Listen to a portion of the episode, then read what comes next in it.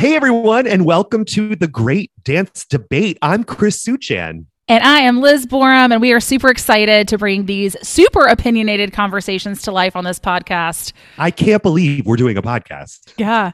Your voice sounds Yeah. really good in this microphone. So does yours. Oh, good. gonna- oh, no, it really does. It's when you get clear. Like really ask you. close, I know. I'm like, oh, Yeah. you sound good. Yeah. Yeah. Oh, You sound like a DJ. yeah. Liz and I have spent a lot of years in the competition dance world as dance educators, choreographers, competition judges, and directors.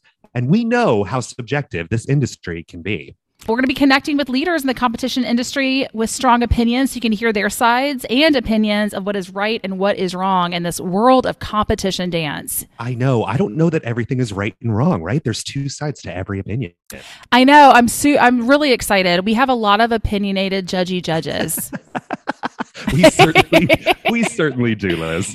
I, I know, and I like. I think it's so funny um, that we call them judges because they're they are they're judging. Literally judging. Yeah. Yeah, And it's going to be all of these great conversations, like you said, like we have in the break room, just our normal everyday conversations. Now we get to put on, have a platform for it. I'm pretty excited about it.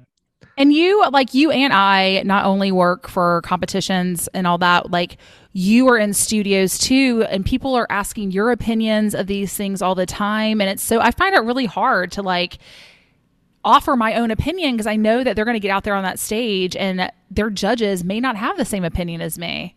Absolutely. And I find I can always argue both sides of these things, right? You see that too, right? You're like, oh, well, this is kind of my preference, but I see the other point of view too. So I'm excited to see people kind of get a little hot, a little one sided, a little you know, passionate about what they think. In this podcast, we're going to explore some of the most subjective topics in the competition dance world.